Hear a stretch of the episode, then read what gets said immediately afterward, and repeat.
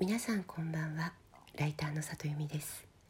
この番組は文章を書くことや表現することについて毎晩23時にお届けしている深夜のラブレターです、えー、突然なんですけれども、えー、皆さんはこの本があったから今の自分があるとかうん自分の性格はこの本にすごく影響を受けてると思うみたいな本ってありますでしょうか、えー、私はですね明確にあって、えー、それは何かっていうと、えー、新井素子さんという小説家さんが書かれた書籍一冊は、えーと「星行く船」シリーズという、えシリーズの中のシリーズ4冊目だったと思うんですが「逆恨みのネメシス」っていう本なんです。あともう一つは多分こっちの方がすごく強い影響を受けてるんですが「ブラックキャット」というシリーズの中の「ナイトフォーク」っていうのが、私にとってはすごくえっとバイブルっていうのもおかしいな、うんとね、バイブルというよりはその本ばっかり好きで読んでいたので、え気づけば、えっと、その本に書かれていることがまるで自分の考えかのようになっていった本なんですね。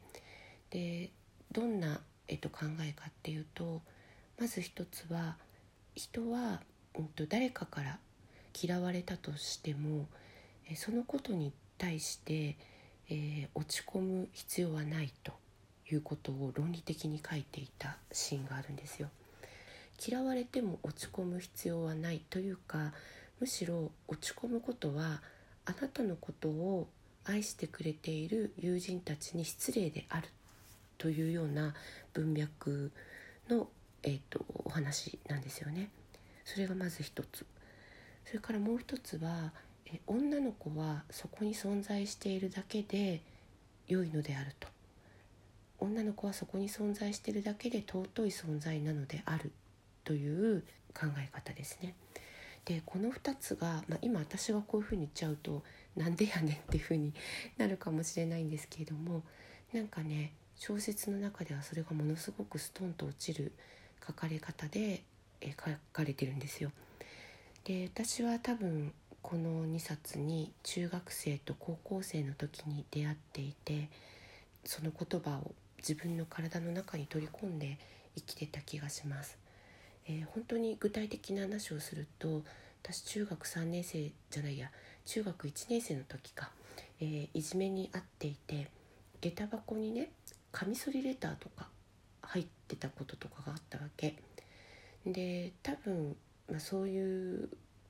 時って落ち込んだりするんだと思うんですけどもあのその本をね読んでいたからねまあ私のことを嫌いな人がこの学校にいるっていうことは分かってるけれどもでもまあ私のことを好きな友達や家族もいるわけでこれで私がその知らない人からのカミソリレターで落ち込むっていうのは私のこと好きな人たちに対して失礼だってなんか思ったんですよね。なのでねそのいじめって結構乗り越えられたっていうのは変だけどあまり気にならなかったんですよ。でそれと同じでその女の子はそこにいるだけでいいっていうのはまあ人生のいろんなシーンで、えー、まあそうだな言葉にしてしまえば自己肯定感という言葉なんだと思うんですけれども、まあ、そういうものとなって自分を支えてきてくれたなというふうに思いました。で今日たまたま人とお話をしていて自分を形成した本の話というのが出てああそういえばこの本だったなっていうことを思い出してだから私できれば中学生や高校生の人たちがなんかこう言葉の力で元気になるような、えー、そんな